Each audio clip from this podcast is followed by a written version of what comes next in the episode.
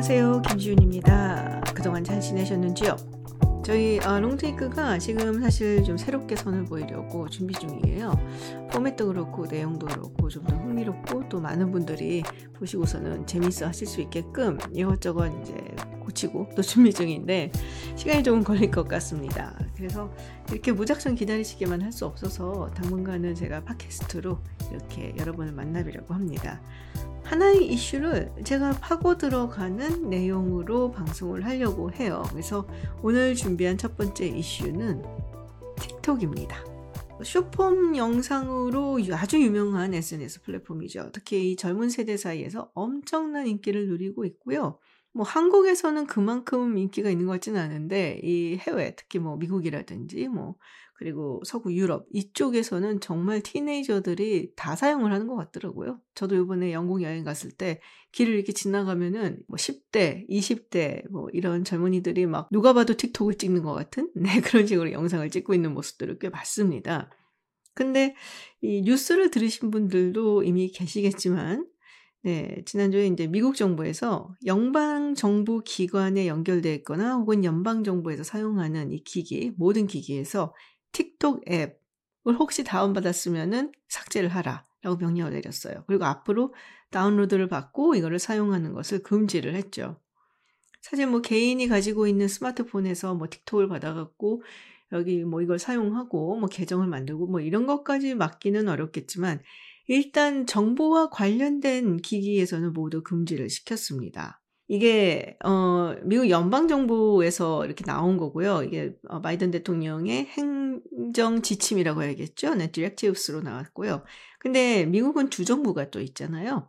그래서 이미 과반이 넘는 미국의 주정부에서는 주정부와 관련되어 있는 혹은 주정부에서 사용하는 모든 이제 기기에서는 틱톡을 다운받지 못하게 한 주들이 꽤 많아요. 네, 과반이 넘고 그리고 미국만 그런 게 아니고 다른 나라들에서도 이 틱톡과 관련돼서 금지하거나 제한하는 네, 그런 법안이라든지 또 그런 명령들이 내려오고 있습니다. 뭐 대표적인 케이스로 이 얘기가 나오자마자 이 캐나다하고 일본도 여기에 동참을 했고요.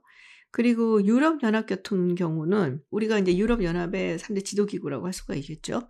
이유 집행위원회, 이유 의회, 그리고 이유 이사회 모두에서 삼월 이십일까지 이 유럽연합과 관련되어 있는 혹은 그걸 이제 일을 하는 기기에서는 모두 이제 틱톡 앱을 지워라. 뭐 다운도 받지 마라. 라고 금지를 시켰습니다.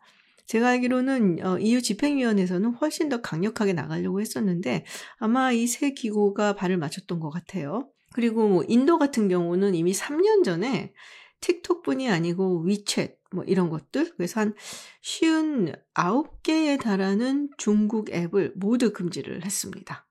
근데 그 당시에 이제 했었던 내용은 사실 이제 국가 안보에 저해된다라는 거였는데요.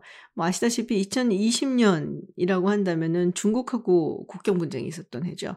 그래서 그거에 대한 보복 조치다라는 얘기가 나왔고 인도는 뭐 그것보다도 뭐 이 중국 앱들에 의해서 인도의 국가안보가 위해를 받는다라는 것을 핑계로 댔었죠. 자, 그럼 이쯤 되면은 이제 뭐 생각해 볼 만한 게 사실 틱톡 하면 이 티네이저들이 뭐 춤추고 뭐 고양이 나오고 강아지 나오고 뭐 이러는 그러니까 뭐 몇십 초짜리 영상을 올리는 그런 에스엔에스 플랫폼이잖아요. 근데 이게 국가안보랑 도대체 무슨 상관이냐? 라고 우리가 한번 질문을 해볼 수가 있죠. 관심이 있는 분들은 이제 이미 좀 알고 계실 거예요. 그 데이터가 중국으로 넘어간다고 그래서 그런 거 아니에요? 라고 이 정도는 알고 계시는 분들이 계실 것 같은데요. 이거에 대해서 오늘 조금 더 자세하게 이야기를 해보겠습니다. 자, 먼저 이 틱톡이라는 회사에 대해서 소개를 해드려야 될 것 같아요. 어, 틱톡은 모 회사가 있습니다. 바이트댄스라는 이제 중국의 모바일 인터넷 서비스 회사죠. 그리고 이 바이트댄스가 가지고 있는 자회사들이 여러 개가 있는데 그 중에 하나가 이 틱톡이고요. 어, 이천십이 년에 이 바이트댄스가 장이밍이라는 인물에 의해서 설립이 됐고요. 뭐 당연히 중국의 기업이고 하니까 어, 중국 베이징에 본사가 있습니다. 당시에 이 바이트댄스를 설립할 때 중국의 페이스북을 그렸다라는 이야기가 있어요. 그리고 이제 여러 가지 뭐 플랫폼들을 이제 선보이면서 상당히 크게 성장을 했고, 그때 이제 이천십육 년에 중국에 더우인이라는 쇼폼 영상 플랫폼을 내놨고 이게 엄청나게 히트를 칩니다. 그리고 그 비슷한 형태로 만들어서 중국이 아니라 해외에 퍼뜨린 것이 바로 틱톡이죠. 그래서 여러분들이 이 더우인을 쳐보시면요. 틱톡하고 로고도 똑같고 그냥 이제 틱톡의 중국 버전이 더우인이고 더우인의 해외 버전이 틱톡이다라고 생각을 하시면 될 것 같아요. 근데 이게 이천십칠 년에 이 바이트댄스에서 뮤지컬리라는 중국의 동영상 공유 에스엔에스 플랫폼을 인수한다라는 발표를 해요. 그러면서 이게 굉장히 비약적인 네, 어, 발전을 하게 되죠. 거기에 있었던 유저들을 이제 끌고 들어오게 되면서 틱톡이 어마어마하게 성장을 하고 그래서 이제 사 년 만에 십억 명 유저를 달성하게 됩니다. 이게 이제 얼마나 대단한 수치냐면요. 우리가 잘 알고 있는 페이스북이라든지 유튜브라든지 인스타그램 같은 경우는 이 십억 명 유저를 달성하는데 팔 년이 걸렸다고 하거든요. 그러니까 이제 절반의 시간 동안에 이제 그만큼의 유저들을 지금 이제 확보를 한 거죠.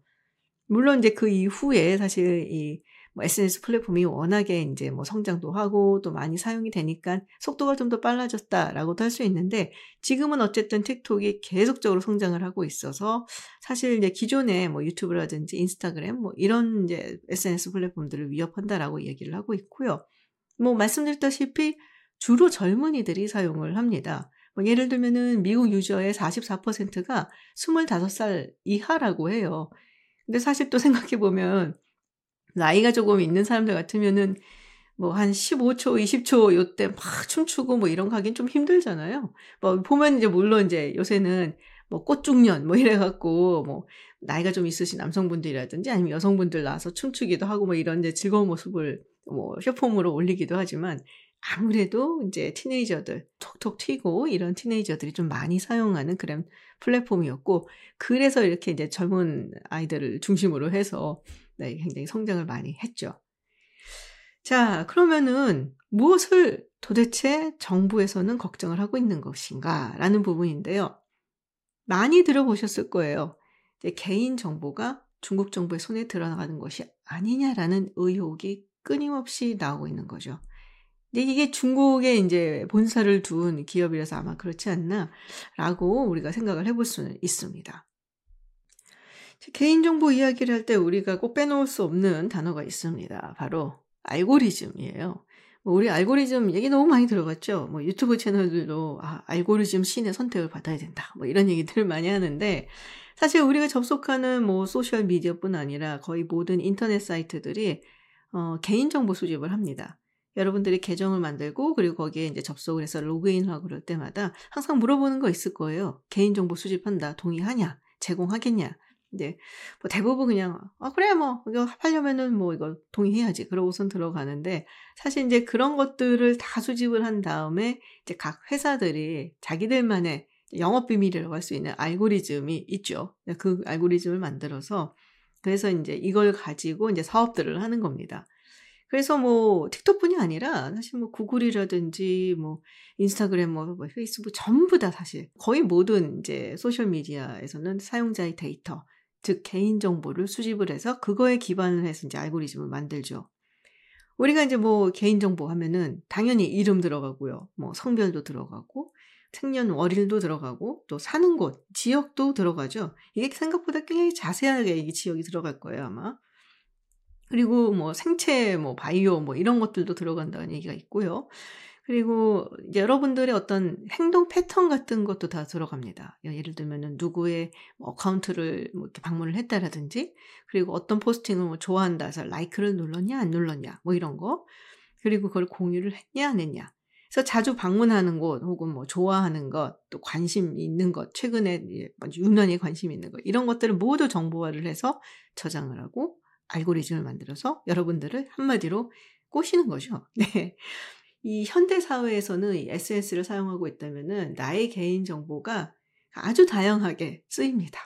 상업화를 위해서. 주로 이제 상업화를 위해서 쓰죠. 자, 근데 말씀드렸다시피 이런 알고리즘을 만들고 또 회사가 이거를 이제 사용을 해서 상업적인 가치를 이제 뭐 추구를 하는 거. 이거는 다 하고 있어요. 뭐. 그러니까는 뭐 구글이라든지 인스타그램, 뭐 페이스북 전부 다 하고 있고, 뭐 이게 이제 예외가 아닌데, 그러면 이런 구글 메타 뭐 이런 데 다 개인정보 수집하고 그러는데 왜 틱톡만 갖고 그러냐라고 말할 수 있죠. 이제 여기서 어, 틱톡이 위험하다라고 주장하는 사람들은 대부분의 이런 기업들은 유저의 정보 데이터를 돈을 벌려고 사용을 한다라는 겁니다.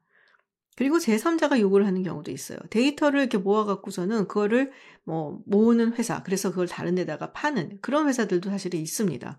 그래서 아마 여러분들 이제 이런 계정 만들고 뭐 이럴 때 뭐 정보 제공에 동의하십니까? 뭐 동의한다 하면은 또 제삼자와 공유하는 거, 제삼자에게 제공하는 것에 동의하십니까? 이것도 아마 있을 거예요. 근데 대부분의 경우 그것도 동의를 해야지만 계정이 만들어지기 때문에 다들 이제 동의를 하는 편이죠. 이제 만약에 정부가 이런 플랫폼 기업들한테 이제 김지윤의 정보를 알고 싶으니 내놔라. 최근에 이 인간이 하고 다니지 수상하다. 정보를 내놔라. 라고 요구를 하는 경우들도 있다는 겁니다. 이런 식으로 이제 정부에서 요구를 하는 경우, 이게 사실은 굉장히 민감한 케이스거든요. 그래서 미국에서도 이걸 가지고 여러 가지 이야기들이 많이 나오고, 요구했을 때 주, 주면 안 된다, 뭐 줘야 된다, 뭐 이런 이제 논란이 좀 많긴 합니다. 근데 그 말인즉슨 미국이나 서구 민주주의 국가에서도 정부가 요구하는 경우가 있고, 그래서 플랫폼 기업들이 이거를 주는 경우들도 꽤 돼요. 사실 미국 같은 경우는 어, 이천십삼 년이었던가요? 그 에드워드 스노든 사건이 있었죠. 근데 그 이후에 이런 이제 플랫폼 기업들, 뭐, 뭐 구글이라든지 애플이라든지 이런 기업들에서 그 개인 정보, 유저들의 개인 정보를 정부한테 너무 쉽게 넘겨준 사실이 이제 나와갖고 그때 굉장히 많은 질타를 받았어요. 그래서 그 이후에는 이제 에스엔에스 플랫폼 기업들 뭐 이런 기업들이 어, 개인정보를 내주는 거에 대해서 굉장히 꺼려하고 그리고 조심하는 편입니다. 이제 자기들이 얼마나 이거를 정부한테 잘 내어주냐 아니냐를 가지고 기업의 이제 신뢰도가 달려있다라고 생각들을 하기 때문이고, 그래서 항상 이렇게 이제 분기, 이 분기로 나누어서 분기별로 투명성 보고서 뭐 이런 것들을 내놔요. 어, 사 분기인 경우도 있었던 것 같은데, 그래서 그걸 보면은 우리가 정부로부터 뭐 개인정보를 달라는 요청을 몇 번을 받았다. 뭐 이런 거, 그런 것들을 이제 보여주는 투명성 보고서 같은 걸 항상 내놓는 편입니다. 예를 들어서 예전에 제가 구글의 부회장이신 빈튼스 후 부회장님하고 지식플레이에서 인터뷰를 한 적이 있어요. 그리고 그 당시에도 사실 이 질문을 했었거든요.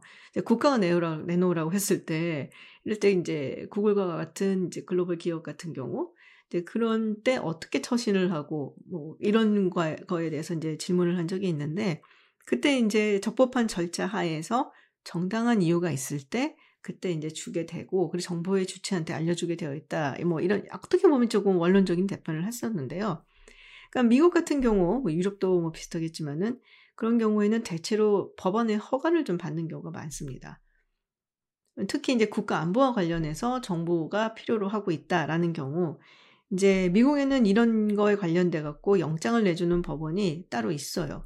이거를 이제 피사 코트라고도 이야기를 하는데, 이게 Foreign Intelligence Surveillance Court라고 국가 안보라든지 스파이라든지 뭐 테러리스트와 관련되어서 우리가 좀 알아봐야 되는 사람이 있는데, 이 사람에 대한 정보를 뭐 이런 이제 글로벌 뭐 에스엔에스 플랫폼 대기업한테 받아야 된다.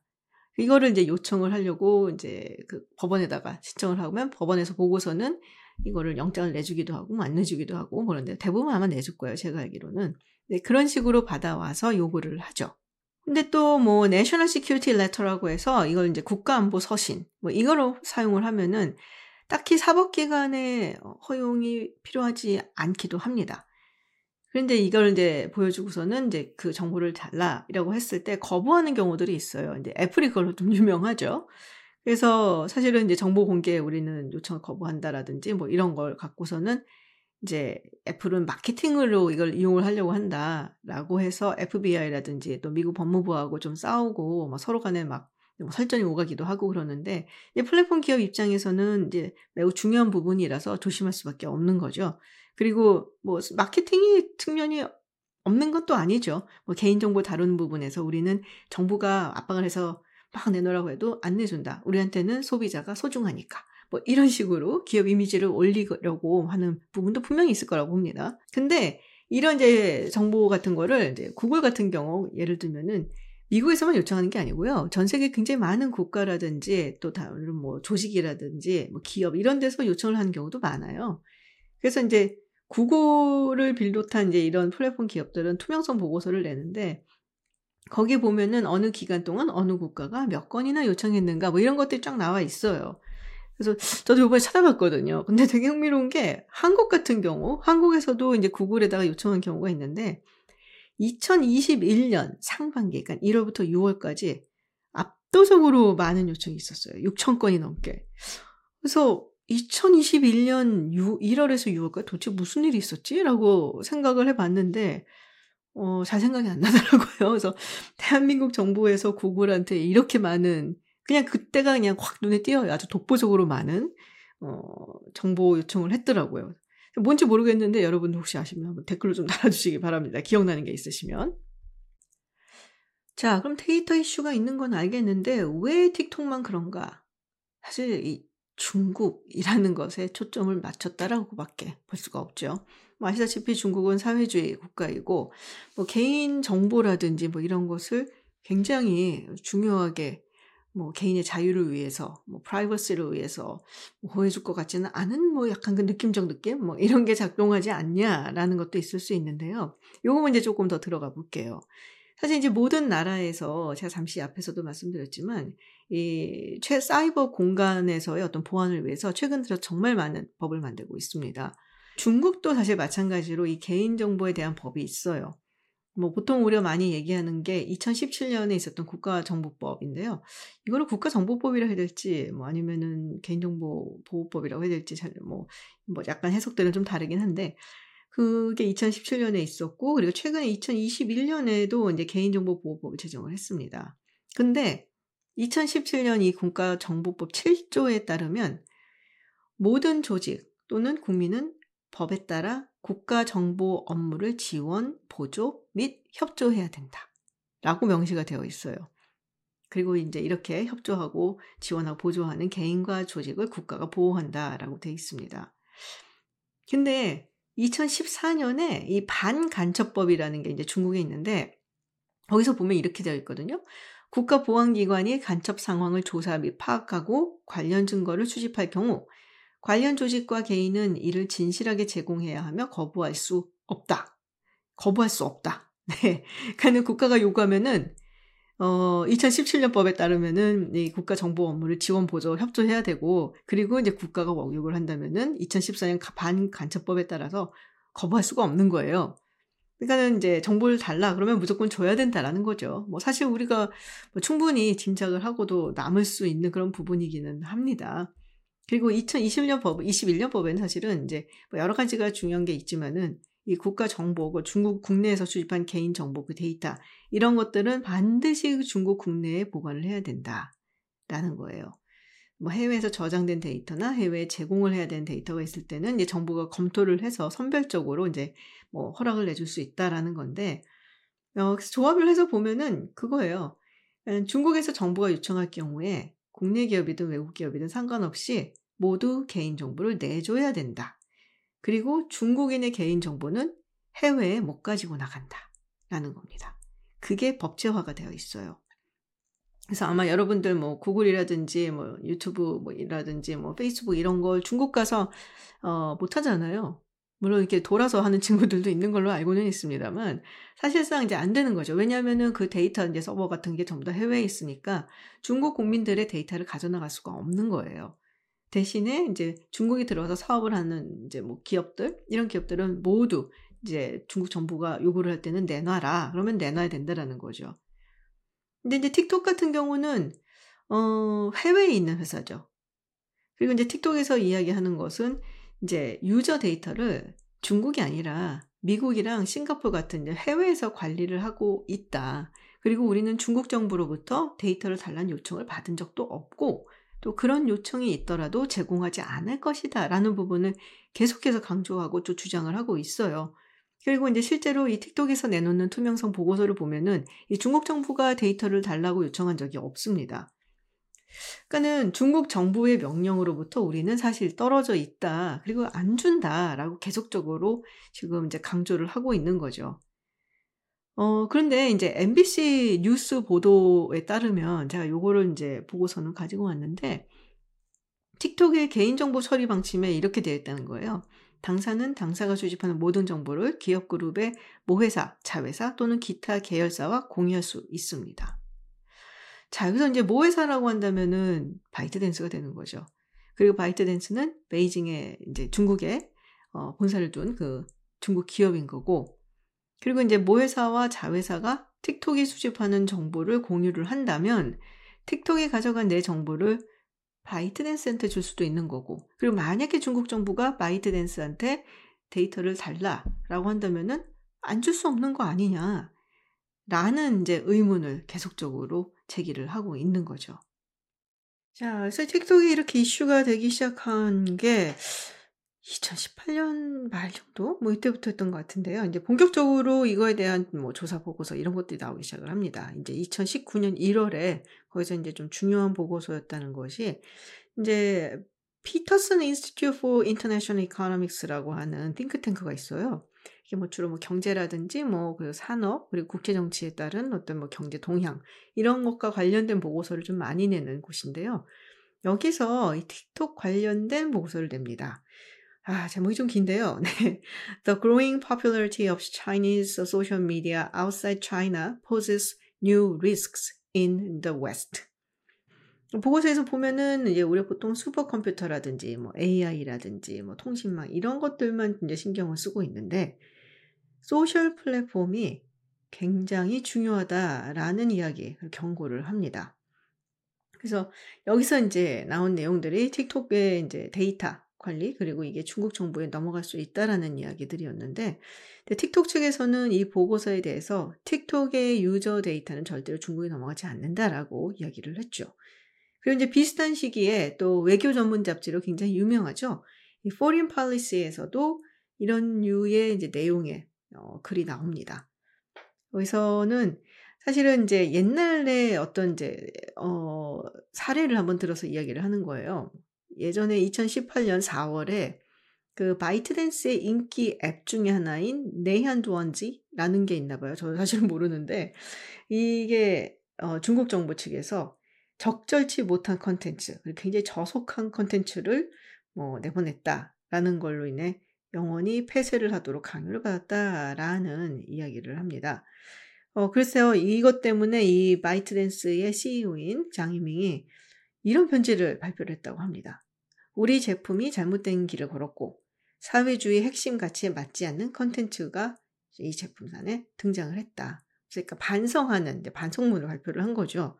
그러면서 앞으로 권위 있는 이제 미디어와의 협력을 강화해서 또 권위 있는 미디어 컨텐츠의 배포를 높이고 또 권위 있는 미디어의 목소리가 힘을 발휘할 수 있도록 하겠다라는 약속을 했다는 겁니다.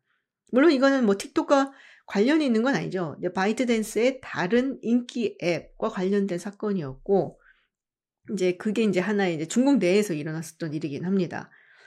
어, 그래서 뭐 어떻게 보면은 우리가 중국 사회 하면은 뭔가 좀 당연하게 연상이 되는 모습이기는 한데, 이 모회사가, 그러니까 결국엔 주체가 바이트댄스였다라는 게 문제인 거죠. 그리고 틱톡이 이제 바이트댄스의 이제 자회사이고, 그래서 이 바이트댄스가 중국 공산당의 명령에 고개를 숙일 수밖에 없다면 어, 그 자회사인 틱톡 또 공산당이 요구하는 것에 결국 고개를 숙일 수밖에 없는 게 아니냐라는 의문이 생기기 시작하고 이게 정치권의 이슈가 되죠. 그래서 의회에서 막 반응을 하기 시작을 해요. 그 중에서 이제 대표적인 인물, 지금도 굉장히 틱톡 관련돼서는 상당히 강경한 법안을 내놓는 인물 중에 하나가 바로 마크 루비오 상원의원입니다. 어, 플로리다 상원의원이고, 그리고 지난번 이제 대선에서, 네, 이천십육 년 대선에서 공화당 이제 예비선거에 나서기도 했었던 꽤 알려진 저명한 상원의원이죠.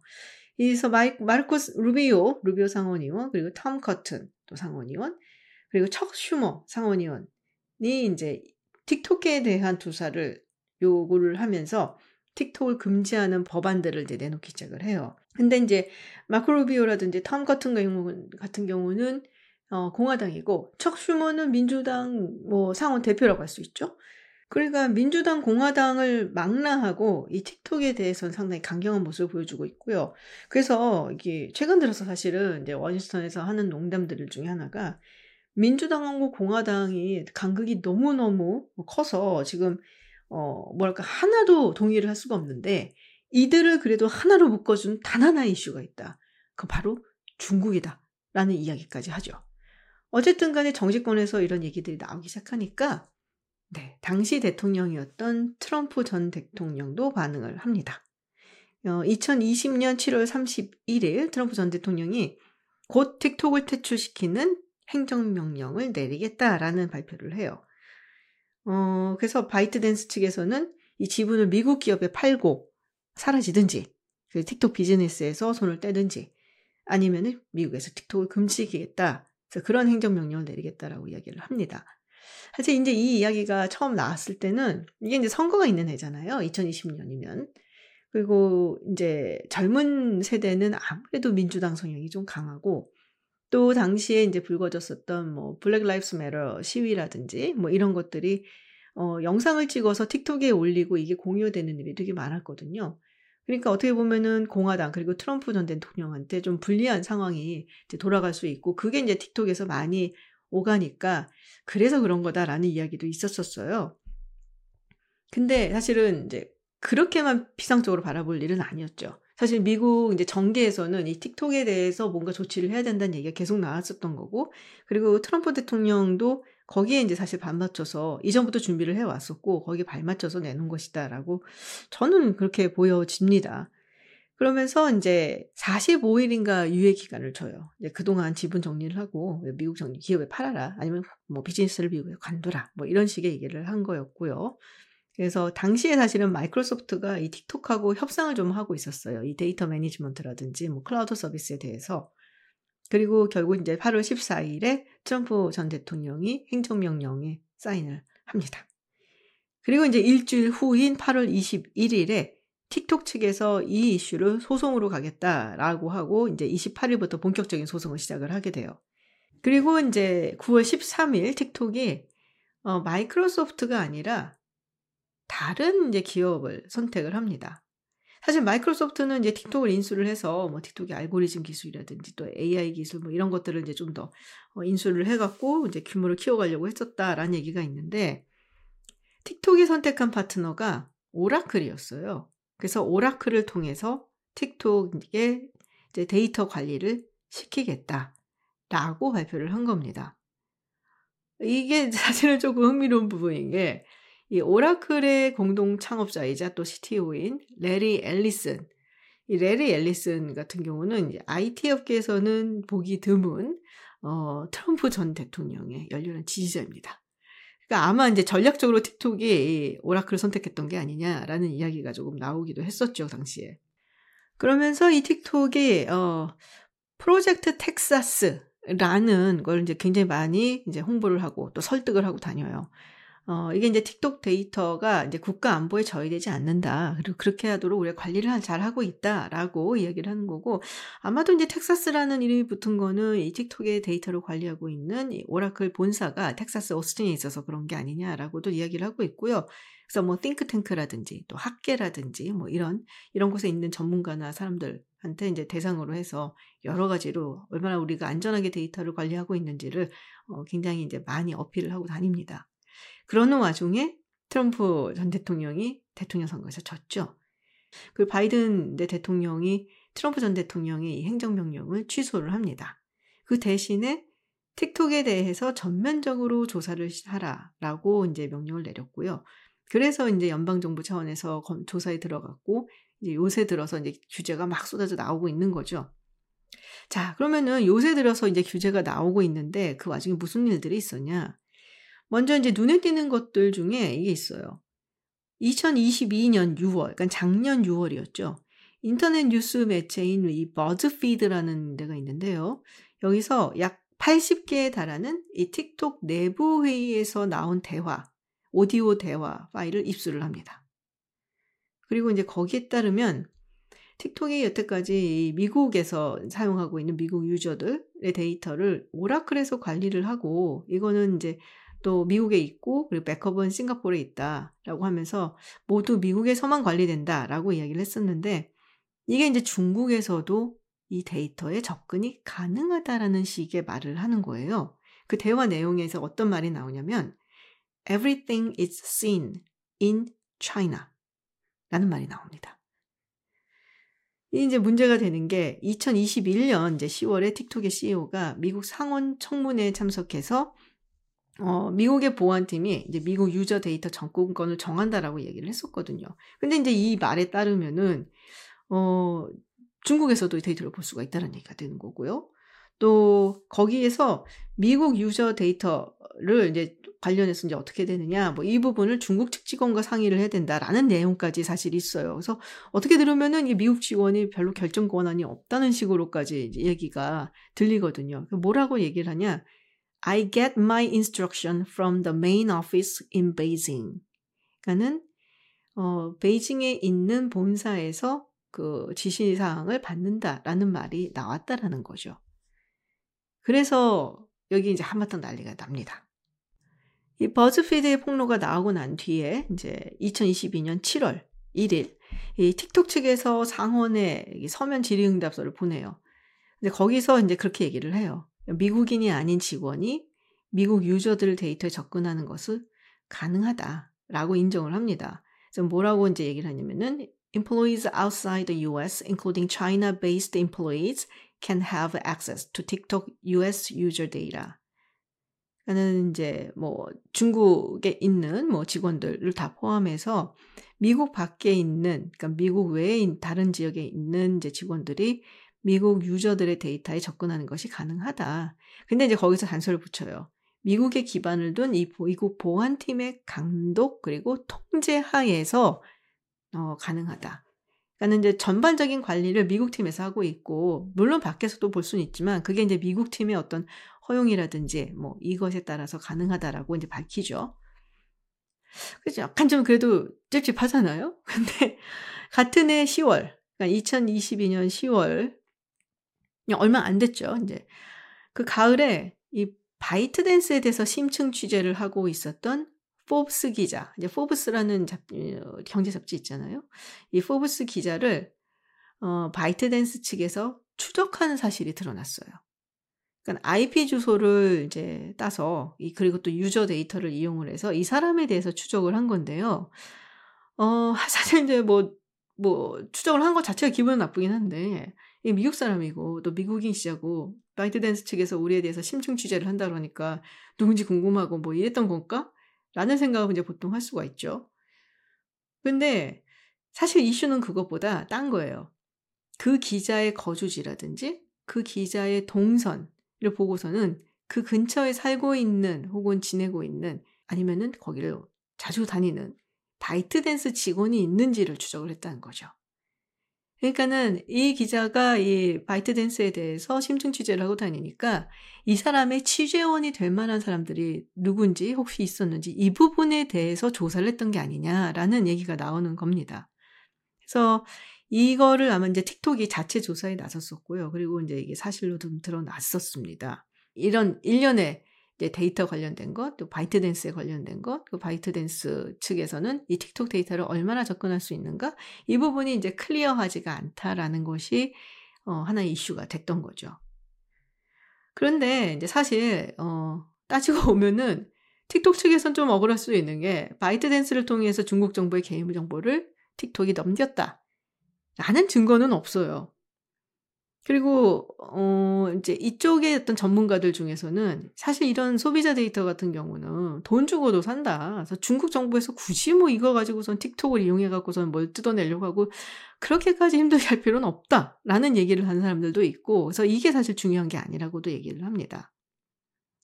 물론 이제 뭐 틱톡이 개인정보 수집 관련해서 좀 부실했던 부분들은 있어요. 그리고 이제 여러 가지 제재를 좀 받았던 적이 있는데, 뭐 예를 들면은 어 이천십구 년 이월에 미국의 연방거래위원회에서 이 틱톡의 아동의 개인정보를 불법으로 수집을 해서 뭐 좀 문제가 있었다. 그래서 이 바이트댄스 측에 과징금 육십육억 원을 부과한 적도 있고요.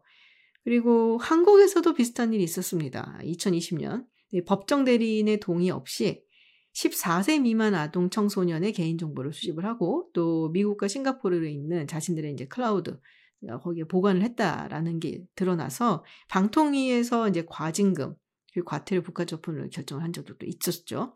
근데 그때 과징금이 일억 팔천만 원이어서 일억 팔천만 원, 일억 팔천만 원 좀 적은 거 아닌가 너무? 막 약간 그런 생각도 좀 들긴 하는데, 틱톡 입장에서는 껌이지 않을까? 막 이런 생각도 듭니다. 어쨌든.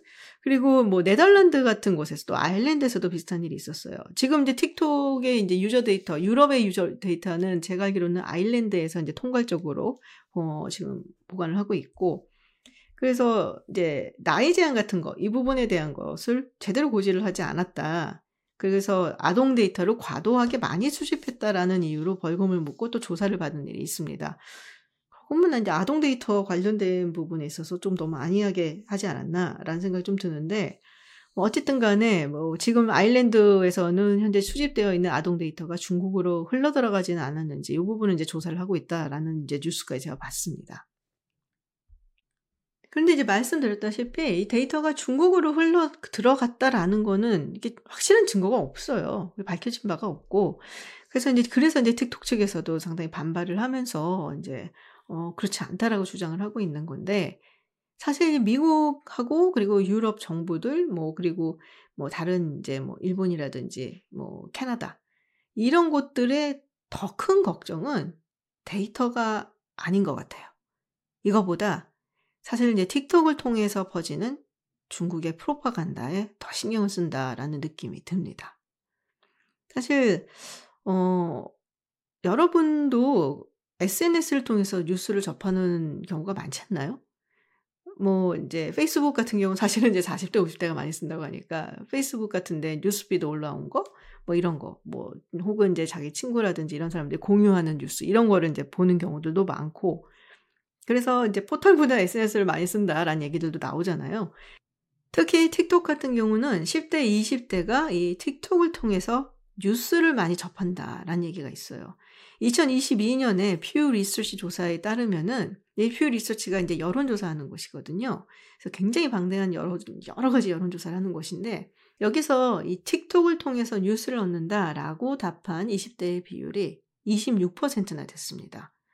아무래도 이제 젊은 층이 많이 사용하는 앱이다 보니까 이제 자연스럽게 그렇게 되지 않았나라는 생각이 드는데, 이제 요새 우리가 또 많이 신경을 쓰고 얘기를 하는 게 에스엔에스를 통한 가짜뉴스, 정치 선동, 이 부분이잖아요. 그래서 이거에 대한 경계심이 굉장히 높아지고 있고, 그래서 이 틱톡이 중국 정부 프로파간다에 활용이 되고 있다라는 지적이 나오고 있는 거죠. 이천십구 년 이제 구월에 가디언지라고 이제 영국의 일간지가 있습니다. 이 가디언지가 틱톡이 천안문 광장, 티베트 독립, 파룬궁에 대해서 언급하는 동영상을 검열하라고 운영자한테 지시했다라는 보도를 냅니다. 뭐 중국의 앱이라면은 그럴 수 있어라고 생각을 해볼 수 있겠지만, 틱톡은 엄연히 중국 밖에서 쓰이는 앱이잖아요.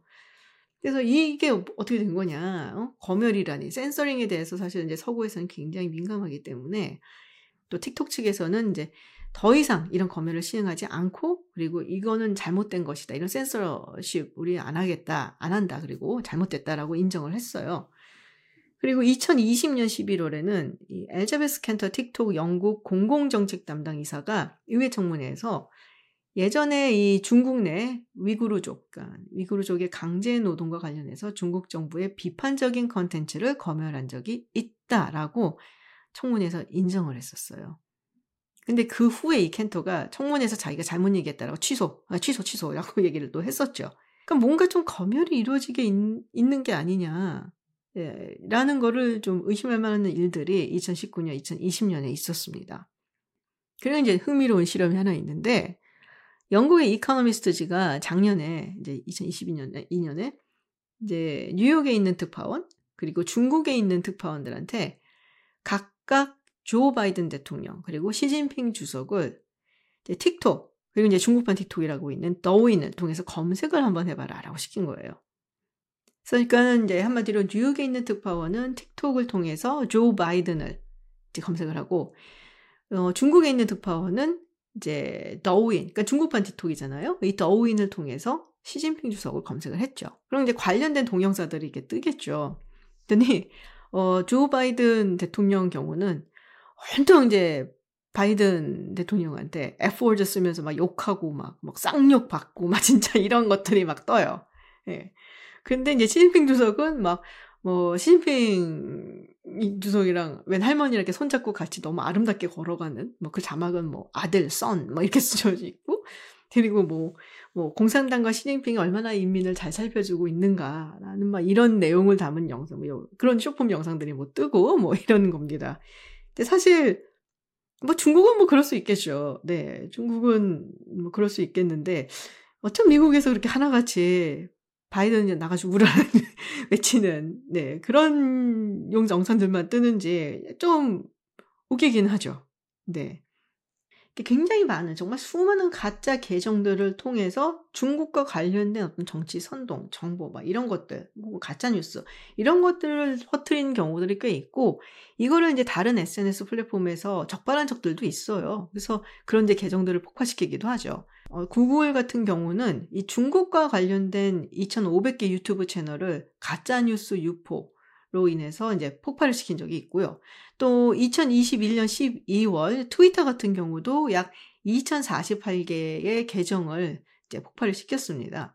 그러니까 그 당시 이제 폭발시켰던 이 계정들이 신장 위구르족에 관련돼서 이제 중국 공산당 측의 주장을 담고 이제 뭐 얘기를 하고, 그러니까 뭐 트위터 측에서 봤을 땐 가짜 뉴스다, 정치 선동이다라고 생각을 했던 것 같고요. 또 비슷한 시기에 이제 페이스북도 코로나와 관련해서 이 중국 정부 측의 주장을 담은 가짜 뉴스를 전달하는 계정을 어, 상당수 폭발시키기도 했습니다. 근데 그 당시에 이제 보면은 스위스 생물학자를 사칭한 계정도 있었다고 하죠.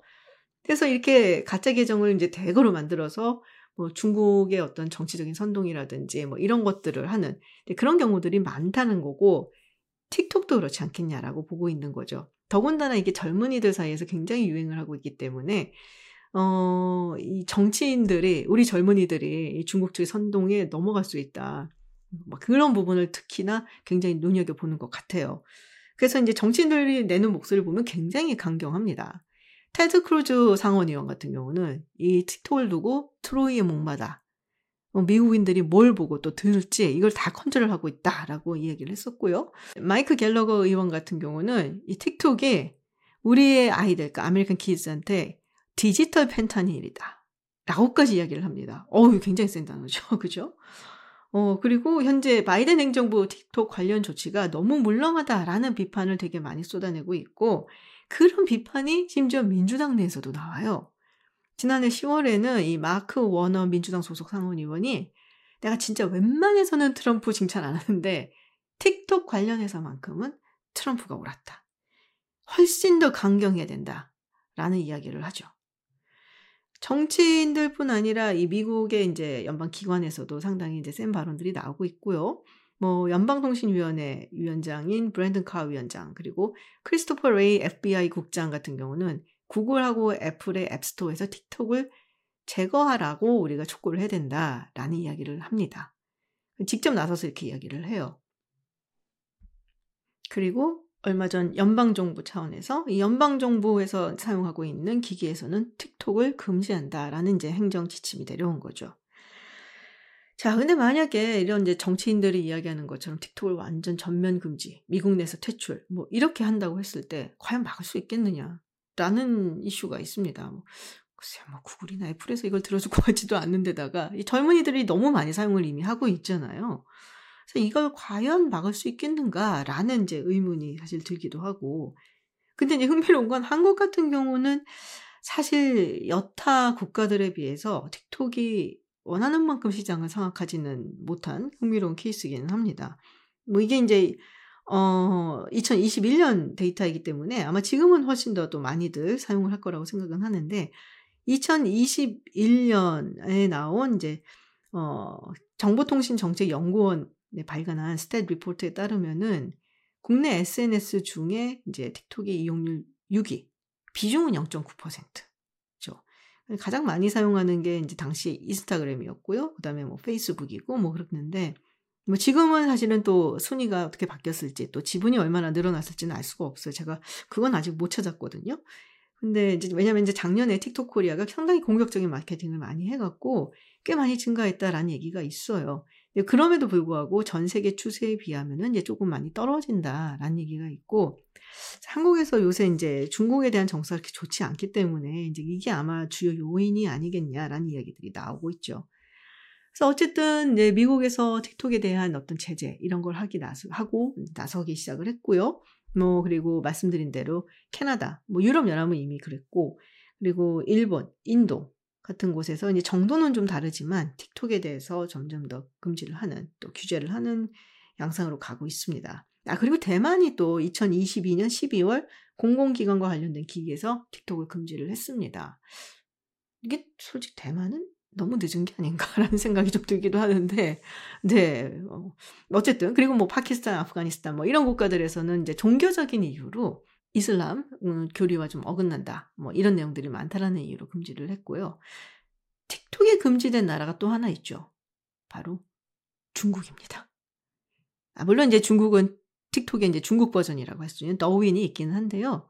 사실 이제 제가 아까 잠시 말씀을 드렸지만 중국은 이제 모든 에스엔에스 플랫폼에서 이제 중국 데이터가 어, 해외로 나가는 걸 막고 있어요.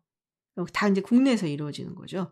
그러니까 국내 인구가 뭐 십사억이니까 뭐 그것만 갖고도 충분하다라는 생각을 할 수가 있는 거고, 그만큼 해외로 나가게 되는 데이터에 대해서 아주 민감하게 반응을 하고 있습니다. 그러니까 어떻게 보면 약간 좀 불공평하죠. 네, 사 차 산업혁명 시대에서 이제 이제 우리가 중요한 뭐 자원이라든지 뭐 이런 것들 이야기할 때 항상 꼽히는 게 데이터예요.